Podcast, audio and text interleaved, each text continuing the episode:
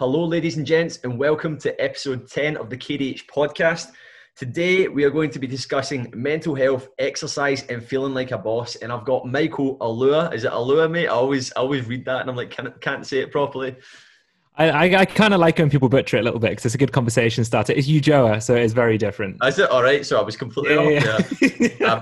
I've been following Michael for about a year and a half and that is how I've pronounced it, so completely wrong.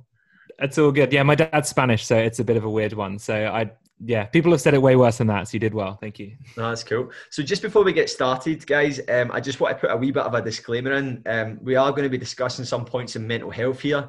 And obviously, me and Michael aren't mental health professionals. However, we have a lot of experience in the gym floor as coaches, online coaching, group coaching.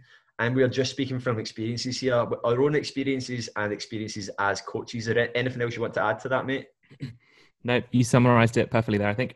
No, cool. Right, so before we get started as well, make sure that if you are listening to the podcast that you are screenshotting it, make sure that you're adding it to your stories on Instagram and Facebook, because that's how we share the message and get it out there more as well. So firstly, we're going to start off, mate. What is your story? Where did you start and what are you doing now? Love it. Thank you so much for having me on, mate. I'm looking forward to this today. That's cool, man. So my name is Michael Ulloa. I'm an online personal trainer, nutrition coach. I have a background in occupational therapy. So I studied and trained as an occupational therapist about kind of 5 or 6 years ago. Worked in that setting for a few years before transitioning over to personal training. It was supposed to be a nice little stopgap before I discovered what I wanted to do with my life. And kind of 6 or 7 years later, I'm still here, thriving, absolutely loving it. I'm a speaker, fitness writer, content creator, podcaster, basically spend far too much time on social media. And that's pretty much me in a little nutshell. I'm just a bit of a nutrition nerd. I've been online coaching mainly for around like 2 or 3 years now. And yeah, I've worked with clients in about 16, 17 different countries now. And I honestly believe we have the best job in the world. No, we certainly do, mate. You're absolutely bang on. That's a good little introduction there, mate. Talking about what you were saying there, and we got, sorry, I've literally just lost what I was saying there. You are no, like, so a good point that you touched base on there. One of my friends, me and him were out for lunch on Sunday, and he asked me, he said, "What are you working tomorrow, mate?" And I said, just doing lots of different stuff. And then someone also asked me the other week what my hourly rate was. And I was like, well, you do, as you said, you do all this content creation, all this different stuff. And you are on social media quite a lot, but it's like, I genuinely love it as well. And it's such a good job. I like, it's funny you say that, because I think when people train as a PT, like I know I've seen other people sharing your stories, and you've got a lot of listeners who are personal trainers or kind of just coming into the industry. And I think that's one thing that doesn't get spoken about enough on PT courses is you train as a coach, as a personal trainer, and you think, right, I'm going to help people with their exercise and their nutrition and then like a few lifestyle factors or whatever. But then I don't think you realize that you then have to kind of know how to navigate social media. You have to be good at marketing, website design, accounting, bookkeeping, like all these different things that come into play. It's the skills that you kind of have to teach yourself are they're amazing. Like I feel like such a, maybe making my head a bit big here, but I feel like quite a well-rounded professional from all the other stuff that I have to do for my job. When people say they're a personal trainer, I don't think you quite take into consideration how much work goes in behind the scenes there. No, yeah, and like you've just nailed it in the head there. I always use the example of the metaphor snowballing, and it's a perfect example of this. Like, so many people ask me questions when it's starting off. They're like, "What about this? How many calories? What about this?" And you're like, "Just do it. Just start doing it, and it will evolve. It will grow. As long as you are consistent with it, it will just keep going." And like, people are always saying things like, "I had a new client out today, and he was going, 'God, I feel so unfit,' and I was like." I'm not thinking about where he is right now. I'm telling him the things to do, so where I know where he's going to be in a matter of months. But they are always focusing on there and now, and I'm always looking ahead. I'm always thinking about what needs to be done here so that this can grow to here. And I think that's like one thing as becoming a self-employed personal trainer. Like that is definitely what I've learned throughout it. It's way beyond. They just take like the 6-week course is a shambles. Like it is actually like like they spend so much time on like programming. Like it's like 2 weeks of the module and like genuinely just programming. And to be honest, like a program's worth the piece of paper it's written on. It's the execution and it's the it's everything else. It's so much more to it than that. But I think it's a bit like driving a car, isn't it? Like you kind of learn how to drive with your driving instructor, but you don't really learn how to drive until you're kind of out there and on your own. It's like exactly the same. Yeah. And I think as well, I was talking about this recently, like I was thinking back to when I was driving when I was 17. I was like, I should not have been driving. Like it was so bad. Yeah. And I think that's the same as like a lot of jobs now, because a lot of jobs are getting people through fast because it's money, it's time, it's cost. But again, this obviously creates, and I spoke about this in numerous previous podcasts, this creates a lot of the confusion that's in the industry. But the thing that I'm absolutely baffled by, and you'll know plenty of coaches like this as well, there are people that in 10 years, they will still be doing the same kettlebells class. They won't have made any improvements. Mm-hmm. But I feel like there's like two different types of people. There's people that are open to learning and there's people that just aren't. And I think, like, don't get me wrong, it's not meaning that everyone's going to go down the same route. And I suppose it's the same in fitness. People aren't just going to join the gym and immediately accelerate. Some people are going to need extra guidance. Some people are going to need extra coaching. But some people, you can give them nothing and they run miles with it. Do you know what I mean? You give them an inch and they take them out. Like literally, like you give them, like you're like, right, do this. You're like, holy crap, man, I can't believe what you've done. Yeah, so that's true. It's true. As I said, like we honestly do have the best job, and yeah, you learn so much. Like once you start coaching, I always think when you first start PTing, it's kind of like an apprenticeship, isn't it? You finish that course and then you're still like really just getting started. And a lot of people go into PTing because they're promised like get a job, you'll get loads of personal training clients, 40, 50 quid an hour. And it's just really not like that. Yeah. I think you have to accept the fact right at the beginning of your career, you're going to be earning pretty much no money. It's worth grinding through though. Yeah, no, definitely is. So moving on to the next part, mate, what is your priority as a coach now and what's your plans for the future? Oh, blimey. I think always sustainability is on my mind when I'm working with every client here. My priority is, it always sounds like a bit of a crappy business model, but my goal is to always make it so that my clients are self-sufficient and they never need me in the future. Yeah. So if you can kind of think of it like that, and my job is to bestow all of my wisdom upon all of my clients. And I like to think that most of my clients, when I finish working with them, are probably more clued up than most personal trainers that are within the industry. Like my goal is to teach them about why I'm doing every step of the process, making sure that the goals and the habits that we're introducing are going to be there long-term. So that, I mean, all of us like having a coach. Sometimes I'll hire coaches to do my programming because it shakes things up. But when you know how to do everything yourself, it's an absolute game changer. Yeah. So I think you probably feel exactly the same way, but sustainability is always in mind there. Yeah, no, definitely. I totally do. And I did mention this on the last podcast as well. The worst advice I ever heard was don't tell your clients everything that you know, because that will keep them there. And I think that, as you said, if you can get someone completely sustainable, they end up staying with you because you're a good coach. Because do you know what? One of the most powerful things, like I've had coaching, I've literally just hired a coach for the Ironman that I'm planning to do next year. And see, just having someone there that if you've had a shit day and you're like, you just need to like, just that person there to remind you that it's all right. Like things are all right. You're doing fucking great. Just keep moving in the right direction. That alone is a good enough reason to have a coach in place, because everyone is going to have those days no matter what. And, that's why I love it. Like it's not that you know that different clients are going to need different types of attention to different things as well. Some genuinely it's just programming and training. Others it might be that they need you to constantly remind them to be in a routine. Others it might be they need clued up on nutrition more. So it's a good job, man. So that's really good. Yeah, also, it's funny when you say that because, like, sorry to interrupt you there, mate. I think that's something that a lot of coaches when they come into the industry do worry about, especially when you're starting off, when you're kind of, if you don't have many clients and the income is so low, you're a little bit worried to kind of give your clients too much confidence that they will run and not need you anymore. That's always going to be a worry. But I think you've always got to play the long game when it comes to health and fitness, especially when you're a PT. And I feel like if you can provide such a good service that client doesn't need you anymore, the results and the word of mouth that comes from that client is going to be so much better than just providing a crappy service that keeps the client around because they're worried about what they're going to do when they don't have you around. Yeah, no, definitely. And I said this on my live yesterday in my group. I was doing a seminar into my online coaching group and I said, I'm winging it. I said, I am completely winging it. I went like that, and everyone is. Don't let anyone kid you on. Everyone is winging it. Obviously, there is a backbone. There's a structure in place. But like I was sitting saying, see at the beginning of the lockdown, I was actually sat on the Sunday going, having a bit of a meltdown, going like to my girlfriend, Ailey. I was saying, what the fuck did I do? Like, yeah. What did I do here? Like, what is going to happen?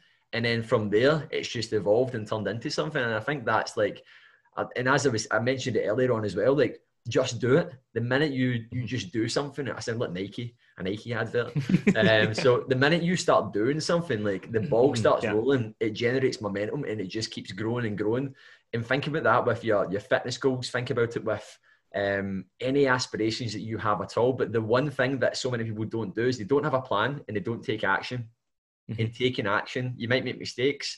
You might have bumps in the road, but you'll learn from them. And if you keep doing them, it's just stupid. If you keep making the same mistakes, they are decisions. They're no longer mistakes. So obviously that's a big one there.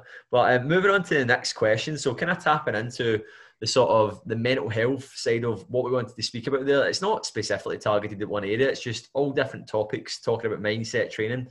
Beyond physique changes, Michael, and fat loss, what do you think training can actually do for someone? Because we get so caught up in this, like, as a society, I train people all the time that are constantly comparing themselves to other people. What do you think training can do for someone beyond that?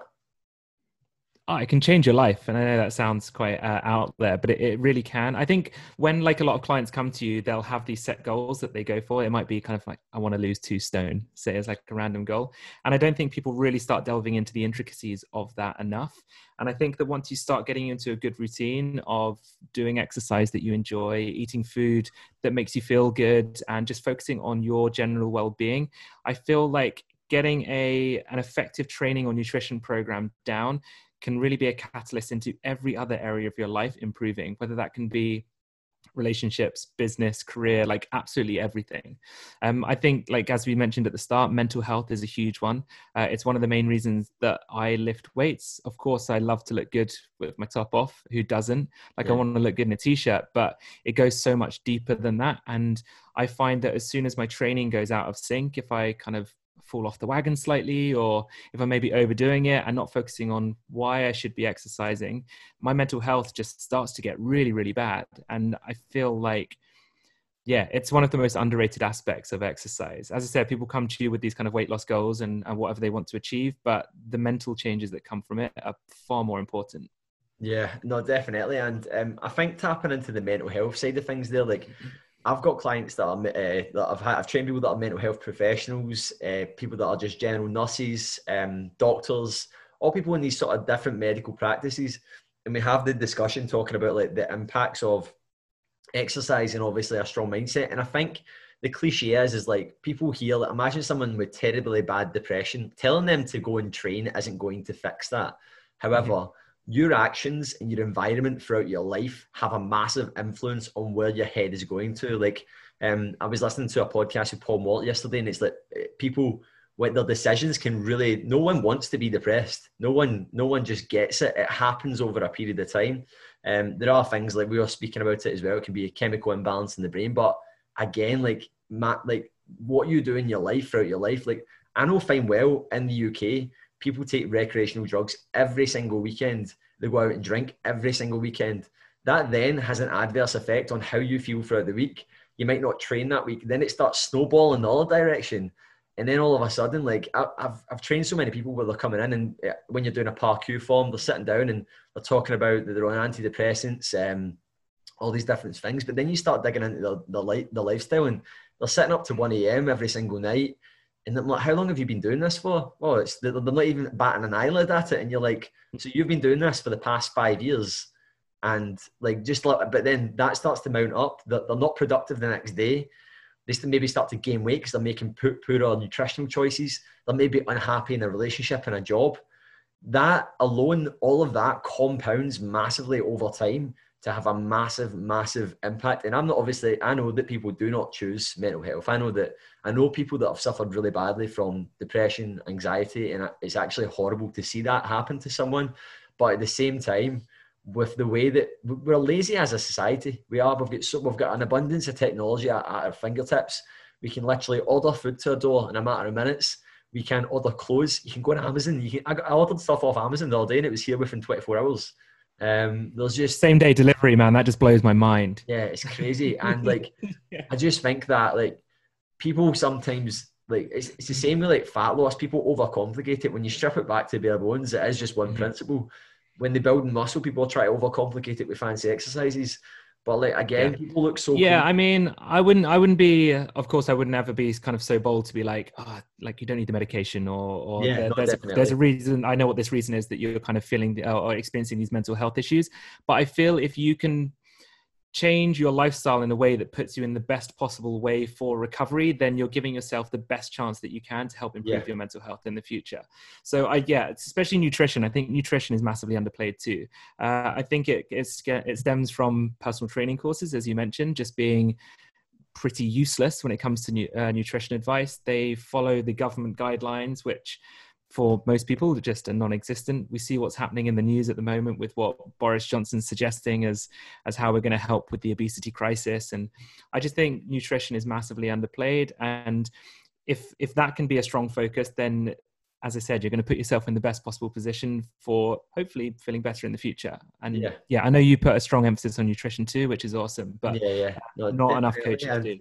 Thanks for tapping into that, because sometimes I don't want to come across like I'm one way, like, oh, you don't need this. I'm not trying to say that at all. And like, I was a bit nervous about this podcast before, because the minute you mention mental health, it's like, I don't know how to go about that. But I think like our jobs that we're in, I have seen what implementing a solid routine, progressive exercise, what it can do for someone, what it's done for me. Like I used to be genuinely really unhappy in my job, and exercise has led me to doing this podcast today, like doing this, like that, like that's what exercise has done for me. And I think people they sometimes look at it and like, what's throwing a dumbbell going to do for you? What's going out for a run? What's downloading Couch to 5K? They're looking too closely, and you're like, no, you don't realize that it gives you a purpose, a very, very big purpose. And I think when you don't have a purpose, if you don't have a routine, that's when you can really start feeling low. That's when obviously you could potentially set yourself up for future, like obviously implications with your mental health. And that's what I'm trying to get at. That's probably a better summarization of coming back to that. I was talking more about. Yeah, you summed it up well, mate. Don't worry. And I think it's you're right. We really struggle when it comes to talking about mental health, and everyone's always worried, especially about putting ourselves out there on social media. We're always worried about saying the wrong thing. I am too. Every time I record a podcast, I listen back and I'm super critical of everything that I say. But I think it's a starting point, and these conversations need to happen. And I think it's also people think that they need to do too much as well. Especially if you're not in a great place mentally, I think people look at like a fitness journey ahead of them, and they think that they have to be exercising 4 or 5 times a week. They have to be doing meal prep. They have to be making sure they're getting all the right sleep, and they're drinking enough water and not getting stressed. And I think if people can just really focus on the basics and nail those first, it can be a great platform to build upon. And then you can further build upon that when you start to feel a little bit better too. So it's an interesting topic. And as you said, we never want to kind of step out of our little personal trainer bubble and encroach upon another healthcare professionals' area of expertise, but it definitely can have such a huge impact. And I think that personal trainers need to step up and fill that void slightly. Yeah, and the reason I got more confident with it was when I'd spoken to anyone at my boot camp that was a mental health professional, we spoke about it, or a nurse or a medical professional, and they were like, you need to vocalize that more, because it's like, it's so true. And I think I don't want people to think, oh, you need to exercise, you're going to feel better for that. As I said, that's not going to do anything there and then. However, your habits over a long, extensive period of time are a reflection of you in the future as well. What you're doing now is going to really, really mold your future self. That's probably a better analogy to break it down like that there. So, moving on to the next point, mate, because that was, we kind of really went off in that one there, because it is a massive thing. Exercise, to be honest, I kind of wanted to add into that. I mentioned already that it got me into doing the job that I'm doing today. And I also touched base on saying that I've had clients that have went, because I've mentioned I've had people come, and you probably had it as well, mate, where their execution exercise is ace, right? They are a hard worker, a committed person. They're just, their mindset's not in it. And you start to realize it's because they hate their job. And you're like, see the effect that can have. And I've probably mentioned this in the podcast about 5 times, but see, if you are that unhappy, you're only here once. And hopefully throughout lockdown, if maybe don't look at, if you were in a job and you hated it and you got made redundant, look at it as a good thing. Don't look at it as a bad thing. and look at it that it's a blessing in disguise as well, because like it's probably a very it's pretty optimistic thinking. I was like, no, it's a decision on your mindset. It's like how you want to choose to pursue something, or like how it looks. And I think that's a big one there. So moving on to the next point, mate. From your experience coaching and personally, what does training do for your mental health? We kind of touched base on that a wee bit there, but like when you go to the gym, what do you like? Have you missed the gym throughout lockdown? How have you felt with home workouts and stuff? Yeah, I mean, I definitely have. I've had some really good workouts at home. I've been pleasantly surprised with how good my training's been at home, but I think that's because I bought some resistance bands and kettlebells, so it's not felt too difficult. But yeah, mental health, as I said, is a big part of why I train. Like as a kid, I was naturally a bit of a funny looking kid. I was super slim, very underconfident. And I think that training, especially strength training, it had a huge impact on my mental health. It just kind of made me feel a bit more kind of self-confident, maybe feel a little bit better about myself. I know that we never want to make the physical changes of exercise like the priority here, but I think that it's still a perfectly healthy and fine thing to talk about. I mean, I'm not one of those personal trainers that constantly post pictures with my top off. Like I don't feel like, especially like the client base that I'm attracting, I don't find it's that helpful, but like I want to exercise and look good with my top off because I feel good. That impacts my mental health and that can really help. But yeah, I think that the mental health aspect is why I got into, which you mentioned, the Ironman as well. Like I did an Ironman 70.3 a couple of years ago. I really got into my kind of running and swimming and cycling. And even though that was stepping away from the physique changes that I was trying to achieve, like building muscle was my main goal before, I found that the mental headspace and the mental clarity that I gained from doing an event like that was an absolute game changer. And now I'm a huge advocate of cardio. Even when you're trying to build muscle, I'm a huge advocate of cardio. And I think that, especially from doing an event like that, for some people, an Ironman event is probably maybe a bit outside of their scope, or it's just not something they want to achieve. But even if, let's say that you're completely sedentary now, aiming for a 5K can feel like a huge undertaking. And I feel that signing up for an event like that, training for an event like that, can completely change your life.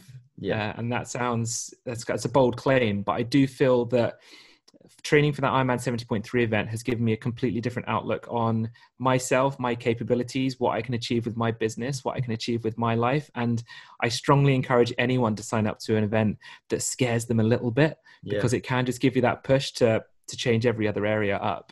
Yeah. And can I go back to tying in that like, mate, I'm the same. I'm a big advocate of lifting weights. I do CrossFit. I love running. I've recently got a bike, signed up to Ironman. I'm going to be doing triathlon. I love it. Hey, like it's a fun journey, but there's going to be some horrible days. Embrace them. That's what my coach got in touch with me yesterday. He was saying that he's like, I seen a cycle that I done yesterday, and he was saying, I'm looking forward to getting you. I'm doing my first. We're using a system called Training Peaks, and he's doing all. So basically, it ties in with your Garmin, and he's doing my first trial session on Sunday and Monday. So I'm looking forward to that. But he mentioned on the phone, he's like, we're going to train you to do your best when you're feeling your worst. And I was like, I'm buzzing for it. But like, see, when you do these challenges, like a lot of folk, I've done a lot of different challenges. I've done one halfway through lockdown. It was 1,000 burpees. And like doing these sort of things, like I love what they teach you for yourself. I love what you gain from it. Like and it does sound cliche, but you learn so much about yourself. Like that you go like that, fuck me, I just put myself through like 2 hours of hell. Or last year I done a 24-hour event and over in Arran called Unbreakable, and you do these things and you go, Jesus Christ, man, I'm still standing. And I think like what I always tell my clients, I do a lot of conditioning sessions outside, my boot camp style training, and a lot of just sort of gritty work just to get full really fit. And I'm like, you don't need to realize that a lot of people say statements like, oh, it's 80% mental and it's 20%. And I'm always laughing. I'm like, who the fuck made these up? Who made these stats up? It isn't any sort of divide to anything. However, physical readiness will take you to a point, but then it just shifts onto pure mental hardship. Like it genuinely comes to a point where you're like, your body's in bits, you're tired, but it's still functioning fine. You're able to fire through all cylinders. And you're just in your head like, holy shit, man. But then see, after that, you get this buzz. It's actually giving me, it sounds crazy. I get shivers thinking about it, but like you come away from it. and you're like, I feel like I could take on the fucking world. Someone could throw a brick at me right now and I would still keep shifting. Yeah. Like, I don't know. Have you read the book by, I'm looking over there because I think I've got the book over in the room. I can't, Ross Edgley's latest book. I don't know if you've read it. I just finished it. So I love how he talks about like the 40% zone that the American commandos talk about, how like you kind of think you're at your limit and that's it, but really that's like 40% of our capabilities. I love it. Yeah. So it's the, what is it? I can't remember. I've been talking about it nonstop. It's got central governor theory, and basically it's talking about the 40% rules, the US Navy SEAL.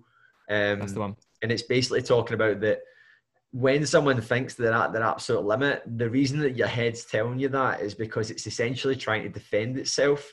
Mm-hmm. And what Ross Edgley sums up is there is no way to basically build resilience. It's only for a matter of time. But it's so interesting to see the stuff that he completely defied all sports science, and that is just another level. And the thing about Ross Edgley as well that I love about him is he seems like a genuinely nice guy, which is a rare thing within the fitness industry. Yeah.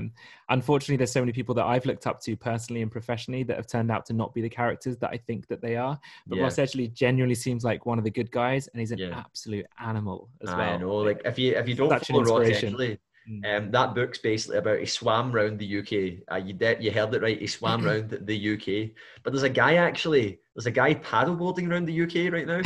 I've heard about this. Yeah. But like that's what I love about fitness. Like someone does something and they open up this doorway to like, holy shit, more of us can do this. Like someone breaks like Roger Bannister broke the 4-minute mile. No one thought it could be done, and there's now over 1,000 runners that have done it. Yeah, it's a mindset thing. Like it's the way I like to look at it is we all have like this ceiling that we impose upon ourselves, and I feel like we need to do some sort of event or something that pushes out of our comfort zones, and then it forces that ceiling even higher. And then what you think with your life, what you can achieve is way more than you ever thought possible. And then eventually you'll hit that peak, and you'll then need to do something else to push it even higher. But I honestly do feel that it's like that. And people like Ross Edgley, when you see what the human body is capable of, both physically and mentally, it changes the game. Do you know, like I'm sitting like when I made this the points for you, mate, I didn't like it said this is how I train. I literally do this stuff all the time, and I was just going, I'm talking about gyms here, and I love the gym for my headspace. I love the community and stuff like that, but like see doing these endurance feats, so it doesn't even need to be endurance. See someone running their first ever 5k, that is a mammoth task. That is absolutely mammoth. And see that feeling you get when you accomplish that. It's so much better because, like, see looking at like your pecs and going, there's never a point where they're going to get to a point where you go, complete it, mate. Like that's exactly the thing. I think that's what I got to. I was strength training maybe for like 8 years consistently, and I kind of kept thinking like what's next? Yeah. Because let's be honest, no one really gives a shit how muscly you are other than you. Like no one cares if you have abs other than you. So I feel like there's always going to be, there needs to be something more than just physical changes. I'm never going to knock people that have kind of competing in physique competitions as their goal. Like if that's you, then good work. But I always feel like, yeah, I need something else. And triathlons was exactly that. Yeah. Like I remember getting to that finish line of that triathlon. I'm glad I was wearing sunglasses. Like I was bawling my eyes out. Like it's such an emotional roller coaster to see what you can achieve and the amount of hours and months of training that you've put in. It's I can't wait to see. Well, we're both going to be doing our first full Ironman around the similar time, so it's we'll have to get some training sessions in together. Yeah, no, definitely, mate. We'll be crying. Yeah, absolutely. No, that's but like that is such a like. Doing these things, like it teaches you so much about yourself and like the work that goes into it. And I think touching base on what you said there about bodybuilding, I'm not going to knock bodybuilding. It's not my cup of tea because, as I said, at the end of the day, the end goal is to be judged by like 4 or 5 strangers that they've got. What is their scale? What is that scale, right? And what I heard this, it was James Smith that said this recently. I think it was him. Arnold Schwarzenegger would have walked off stage on his heyday, being at the top, and went, my calf looks small. Like that, like there's no definition of perfection. And I think now a lot of people are thrown into body, but like they like it's became this. I don't think it is so much now, but I remember even like 3 years ago, it was like people would get into the gym, but like, I'm thinking about competing. I'm like, why is that your first thought when you get into the gym? Yeah. Like, and you need to be in such a strong mindset for that. And me and my friend Andrew Banks, he done a competition prep He came first in his category. It looked insane. The guy, he was talking about it, and he says that like he's a strong-headed guy, and he went, it tested his relationship with food, and it did for a long time after. He said it was like mild body dysphoria. He was constantly like afterwards like that sort of phobia of like, oh my god, I'm fat, and you're like sitting at a nice healthy body fat percentage, but you deem yourself fat because you were unsustainably thin. And I think like if you are going to go down the route of bodybuilding, be aware of it. Like it's fair enough if that's what you want to do, go for it, but be aware that that is a tough thing to do, to be down at that body fat percentage. I think that's why it's never interested me, mainly because like I got into health and fitness because I wanted to improve my health, and I feel like when you get to the extremes of physique competing, that isn't healthy. And I think that needs to be advertised a little bit more than it is. Like getting yourself down to crazy low level percentage body fat is not healthy. It's not sustainable. Like females that go into bodybuilding, I don't think they quite understand the long-term risks of dropping their body fat that low, especially like menstrual cycle interruptions. And it can sometimes take months and months and months to repair that. So that's why it's never really interested me. And the kind of longer form cardio has, because it feels, okay, it's still pushing the extremes, but it feels a little bit more health focused, I think. I don't really, it doesn't scream out health to me. That's the one thing it doesn't, like starving yourself doesn't scream out health. And that's why I'm like a lot of, and you see so many people that they don't go and do a contest prep, like, oh, I looked amazing, I'll become a PT.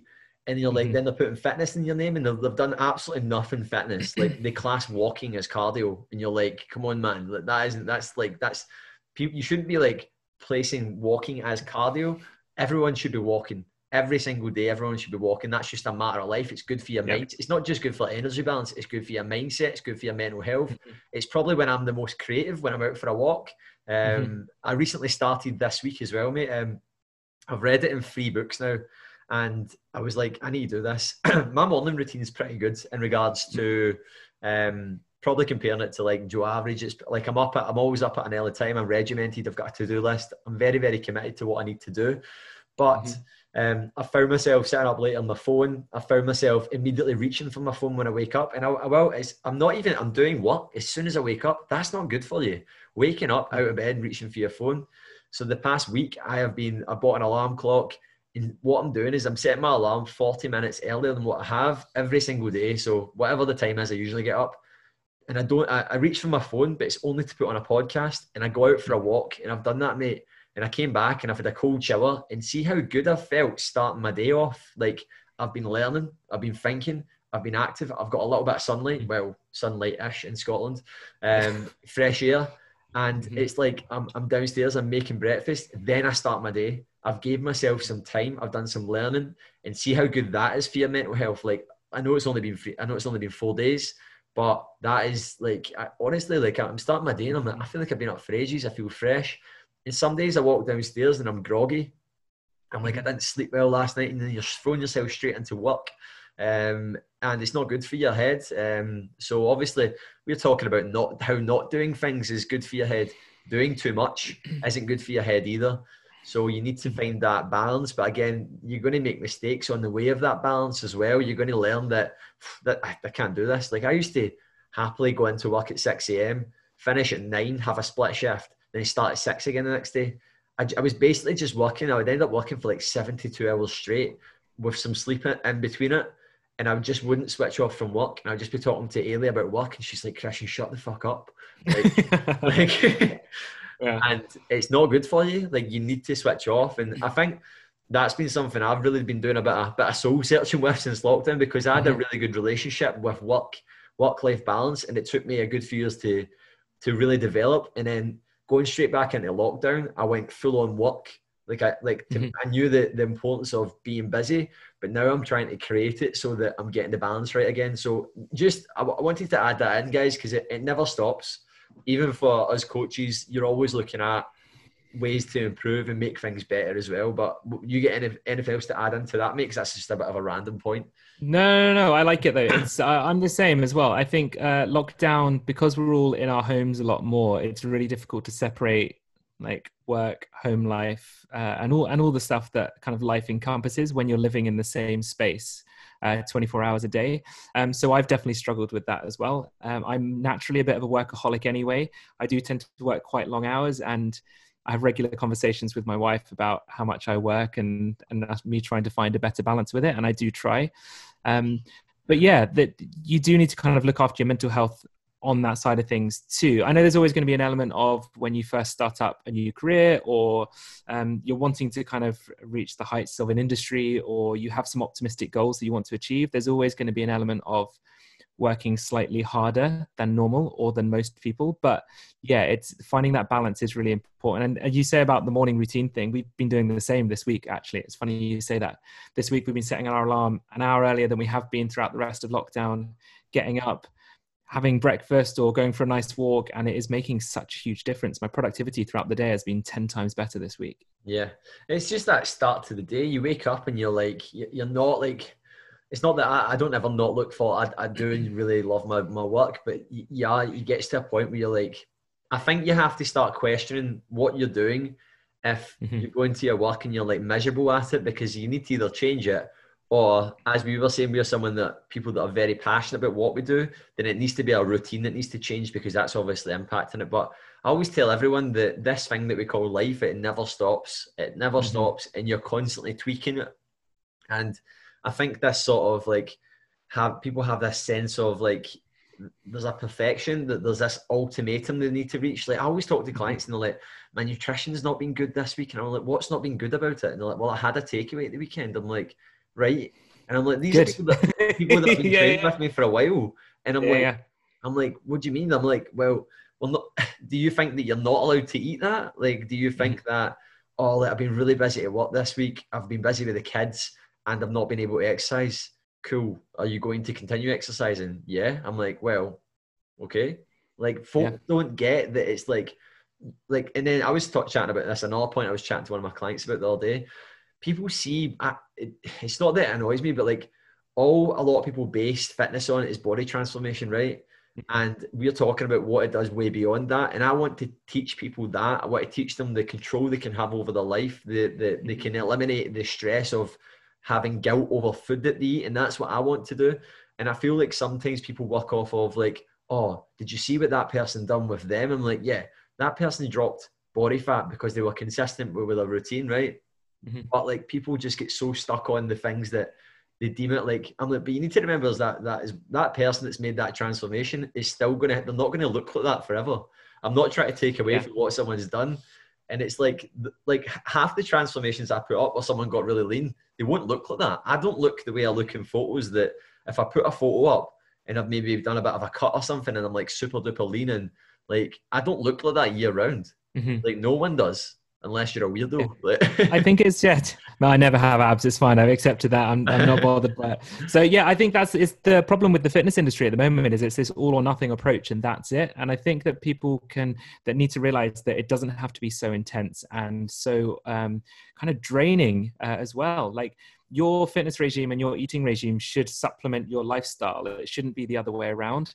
And I think if people started to look at exercise and nutrition in that way, so many people would be happier with the process.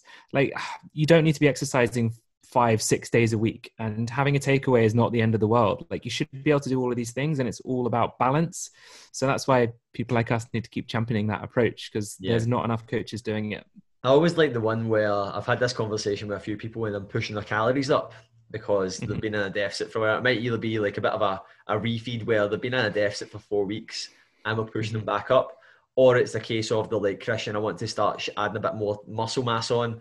And I'm like, and they're maybe they're a lean individual. And it's this complex that, oh my God, I'm going to get fat. And I'm like, right, when you got lean, did you get lean overnight? No, it happened over a period of time. Right, it works the same way with overconsumption as well. You didn't get fat in a day. It happened over an extended period of time because of your habits in life. And it's the same with maintenance. People get like, it's just, I love that people are tracking data, but I hate when people get so strung up in numbers. They're like, so what should my calories be today? And I'm like, somewhere between here. And they're like, what do you mean somewhere between here? And I'm like, there's no optimal number you need to hit. Like, this is what folk need to get out of their head. And I think this probably stems from the contest prep thing, where these people have had their calories regimented for the past. They need to hit this much every single day or less. So then they teach people and spout out about it on social media. And people are like, oh, but this coach said that I need to eat this much carbohydrates, this much fat, and this much protein, and I need to hit my calories at this much each day. And you're like, no, you don't. You don't need to do that. What about my fats? What about my carbs? And I'm like, just fucking eat food. Like, live within a range of whatever your desired outcome is. And you, like, see, when I'm talking about tracking all the time, I see you chat about it as well. You don't need to track forever. Do it for, like, I track like probably 4 times a year for like 2 weeks at a time. And it's basically to reset. So it might be after Christmas. It might be before a holiday. I've done one through lockdown there. So that's 3 times over the past year that I've actually done that. And I've only went for 2 to 3 weeks at a time. You don't need to do it. Yeah. The reason that I think that's the criticism. Yeah. Sorry, mate. Carry on. No, you go in. Add on to it. I was just going to say, I was thinking that's why so many people have an issue with calorie counting, is because a lot of people feel like it has to be something that you do forever, and it's not. Like, calorie counting or tracking your macros or whatever should be a process that you do for a set period of time. And it teaches you the habits and the routines that you can then continue without tracking your calories. And I'm exactly the same way.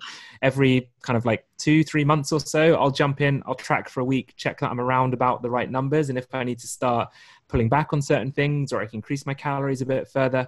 And that's what it should be. It shouldn't be this process that as soon as you go off track, that's it, you've blown it, like game over.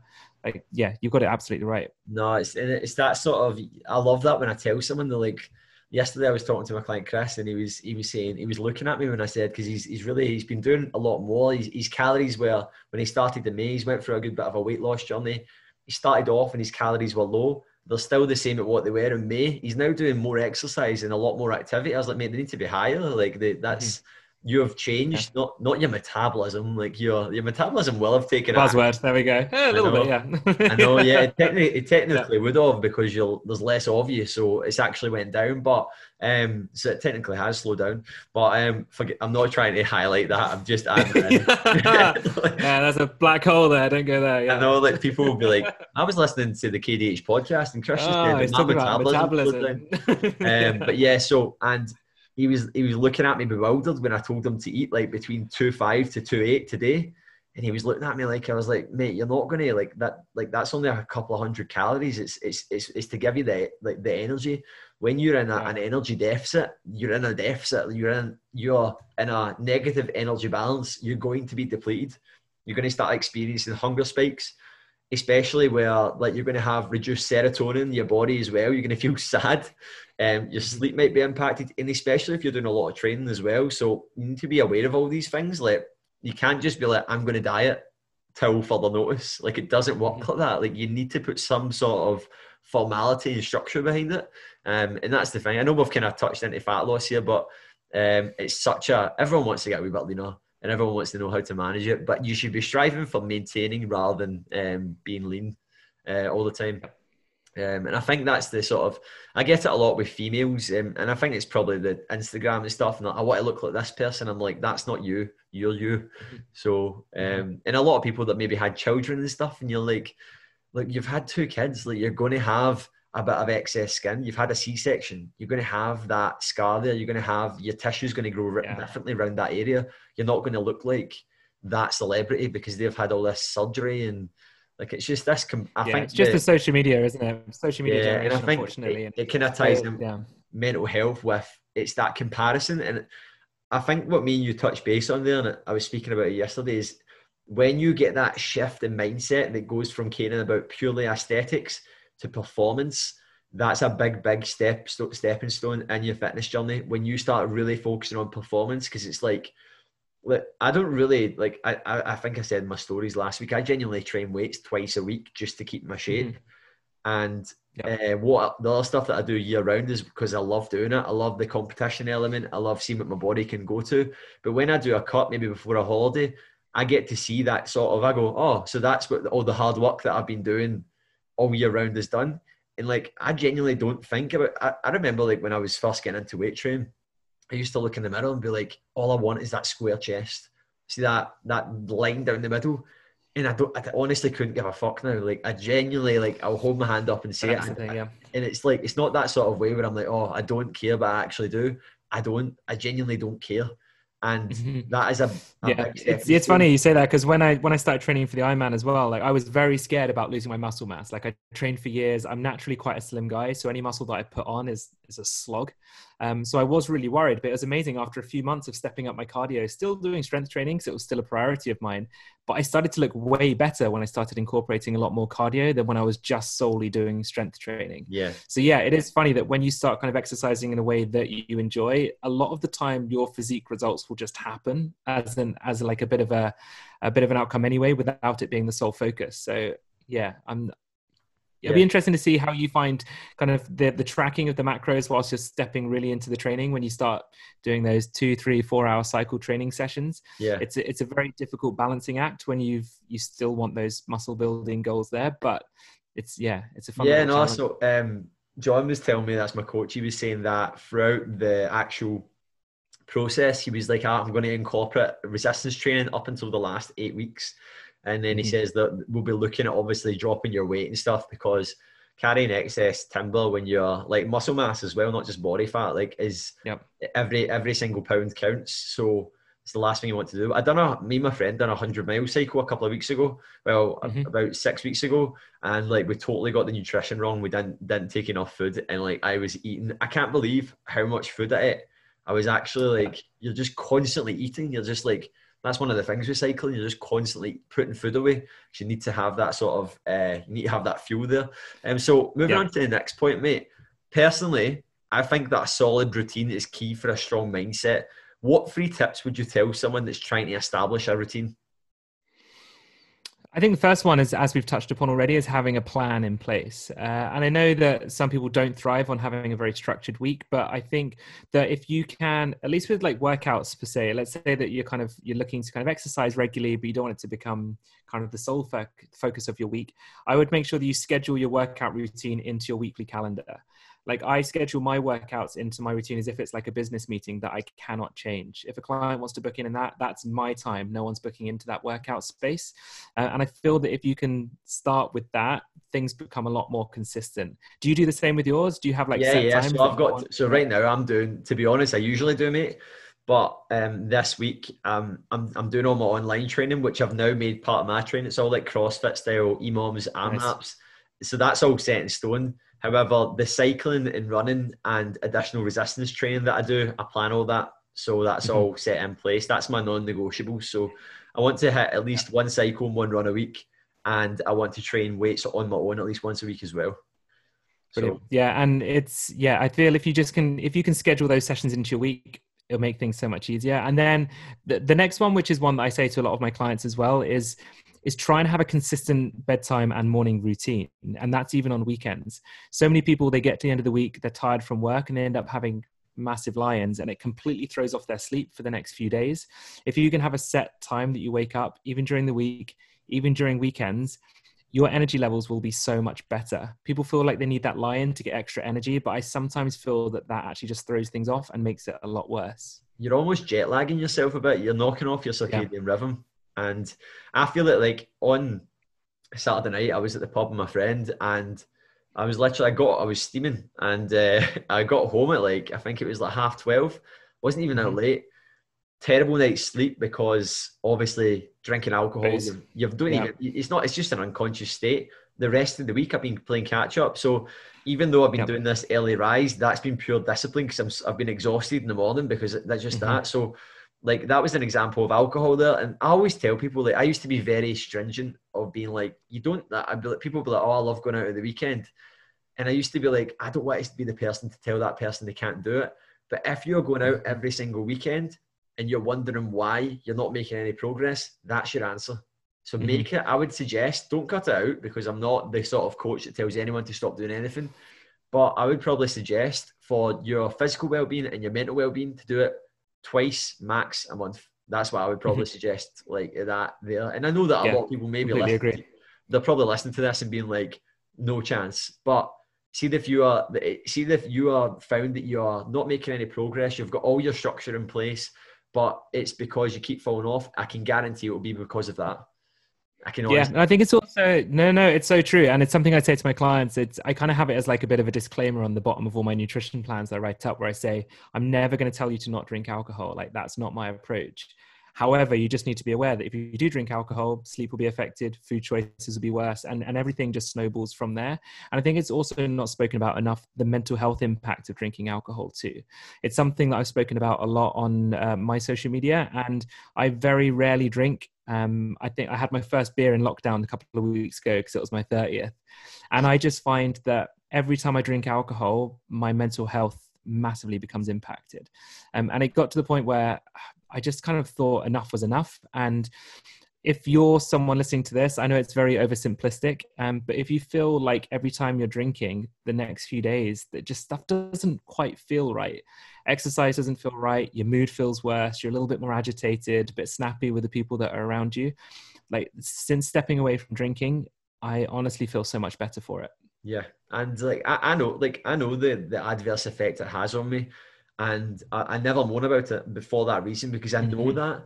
But I think, again, it's one of these things that, like, a lot of people, as I was saying, drug abuse, alcohol abuse at the weekends, and they're wondering why they feel like a bag of dicks. And you're like, Jesus Christ, man, like, you're doing this every single weekend. You're wondering why your skin's crawling, you're feeling anxious. You're like, you've literally answered your own question there. So that was exactly that. My anxiety levels would just skyrocket for days, and it just wasn't worth it in the end. And I know society nowadays is very alcohol driven. You meet up with friends, you go for a drink, you celebrate a great occasion, you open a bottle of fizz. You know, I think that it can be quite difficult to step away from that, but I don't know. I'm pretty stubborn, so I don't mind telling my mates to jog on when they're trying to make me drink. When I was in the military, it was like totally the culture to get wrecked all the time. Like, and I think that is, I was talking to my pal, Lee Furwell, that I hadn't spoken to in like 3 years. And we were talking the other day, and it was like a month ago. And we were actually like, see, when I meet up with some of my friends in the military, like when I talk to them, it is like, we haven't even like changed, but Lee's so funny. And we were actually laughing going, how mental is it that like Lee actually had bad mental health issues, and he knew that drinking massively impacted it, but it's so encouraged. And we were actually laughing going, how crazy is it that that is just so encouraged, and they don't even question anyone's mental state? And it's like all these guys that are living in the block on their own, and girls, and it's like they're just like, go and get absolutely pissed every single weekend. It's hilarious coming into work with loads of funny stories, and it's like, it's not actually, man, it's not a competition. Like, it's not my mental health. I wanted to put my mental health first. So that was just my conscious decision, just to be like, that's kind of it. So if there's like a good occasion, I'll have kind of one or two drinks. But I just feel like my mental health is far more important than a drink and enjoying it for a little bit. And do you know what? I know people will laugh at this that drink regularly, but non-alcoholic drinks are getting really good. I don't know if you drink. Do you ever drink them or not? Yeah, don't. Do you know what? I was very critical of it at first, but you know what? They are getting really good, and there is a weird placebo effect as well. But I know that a lot of people are going to be listening to this, going, "Please shut up." Fuck off, Michael. Yeah, exactly. Yeah. No, I know, and like, I never thought, like, see, if you went that to me, like, if I would be making a podcast talking about these points, like 3.5 years ago, when I was like still in the military, well, probably a bit before that, when I was still like 4 years ago, I'd have been like, do one, no way would I be saying that. But I totally, reflecting back, like, to how I feel and versus how I feel now, like, I totally get it. I totally do, and that's what we're chatting about today. And I think that's the exact same as what Michael's saying as well. So moving on to the last point. For anyone, did we have any more points to add into that, or that was? I don't think so. No, I think we're good. That was good. For anyone that's been struggling with their mindset throughout lockdown, what would you suggest that they do to get their head in a good space right now, mate? Lockdown's been a weird one, hasn't it? I think there was two camps of people when lockdown started. There was those that kind of just instantly thrived and made the most of it, and then there was those that really struggled with it, and things completely went out of sync. And I think the first thing to acknowledge is that this has been a pandemic, and it's not a time for personal development, really, is it? Our main priority right now is just getting through this period of time and surviving. So if you have any kind of guilt, or you're really frustrated that you haven't made the most of this time, I yeah, try not to think like that. And then just the cheesy saying of kind of just think about what you can change moving forward. You might not be able to jump straight back into your routine that you were doing before lockdown. You might have been someone who exercised regularly, who had a really good diet, and now not so much. Just focus on the small changes first. That's what I say to a lot of my clients. Some of them dealt with it brilliantly. Some of them have really struggled, and it's taken a few months to kind of get things back on track. And just start with really small building blocks. So it might just be getting that step count back up again. Start drinking a bit more water every day. Let's aim for like 1 or 2 workouts a week. Whatever it is you're doing now, just focus on a little thing that you can do to improve it, and then build upon that when it becomes habit. But most importantly, just be kind to yourself, because it is a very bizarre time. No, yeah, definitely. And for me to add into that is, like, we spoke about it already, but a solid routine, and it could literally be as simple as working on getting up a little bit earlier, switching your phone off at a certain time in the evening. Because I think we are, like, I did speak about this earlier on in the podcast. I said that I was realizing that I was diving straight into work, and I know that wasn't good for my head. I've actually had points in my fitting, even throughout lockdown, where I've actually been, like, a lot of people always see me on social media and they go, God, Christian's doing so well. And I'm like, you don't know how hard I work. Like, like people think that, or they go, oh, they work hard, and it's like, you don't realize that it's like, it's just consistent and relentless as hell. And that can obviously, throughout lockdown, there's been a few points where I've been like, I can't stop thinking, like my head is just moving at 100 miles an hour. So what I would suggest to you is, like, have a plan in place and focus on making the tiny improvements that Michael was saying, but in areas that are going to be good for your head, spending less time on your phone, consuming more water, maybe having a healthier balance with alcohol consumption once every 2 weeks instead of every single weekend. And again, like the reason why I say this is because it's what I do. I probably drink every 2 to 3 weekends. And it's not even like, oh, it comes up 2 weeks, oh, I better start drinking now, it's been 2 weeks. I'll only do it if I feel like it. But I never do it weekends back to back, because it's happened a couple of times throughout this year, but I don't feel good for it. I feel like it's, by the time it's Friday, I'm only catching up on myself, and then it's back to feeling that way again. But see, thinking back to it as well with alcohol, like I remember back like years ago, you do build up a resilience to things as well. So maybe you don't think you're feeling like that, but like I have a drink now, and I, like the effect that 9 pints of beer has on me versus what it did 4 years ago is completely different. But again, it's a tolerance, isn't it? So, but just yeah, no, it is. Like I went to university as well, and I drank fairly heavily for 3 years. I lived with people that love to go out for a drink, and I did too. But yeah, it's just, as I said, it's a societal norm. Like it's just expected. It's like what you're expected to do. So it can be quite difficult to step away from what the rest of society is doing if it is so ingrained. But yeah, as you said, I have 1 drink now and my sleep is completely thrown off. I know my tolerance now is far lower than it was before, but I don't think you do fully understand the impact when you're in that good cycle of regularly drinking every almost weekends. Yeah, no. And apart from that, guys, we don't really have much else to add in. Mate, would you like to add in anything for your business at all, Michael? Yeah, I guess if people want to follow me on Instagram, my Instagram handle is Michael Ulloa PT. Ulloa is Ulloa. I do have my own podcast, if you don't mind me plugging it, of course, mate, called Just the Fitness Tip, and it's on pretty much every podcast platform. I do that with my good buddy Jason Auld, and yeah, that's kind of it. No, Michael's content's absolutely excellent. I've been following him now for, I think, about 18 months or 2 years or so, and his content's absolutely spot on, very honest and very good, and he portrays himself in a good way. So follow him if you don't already, and he said his handle there. But apart from that, ladies and gents, I do not have anything else to add in. All I have to say is, if you have watched the podcast, standard procedures, make sure that you're screenshotting it, banging it on your story, and tag us both in it. But thank you very much for coming on the podcast today. Great chat, mate. No, thank you so much for having me, mate. Much appreciated. Catch you in a bit, guys. Bye.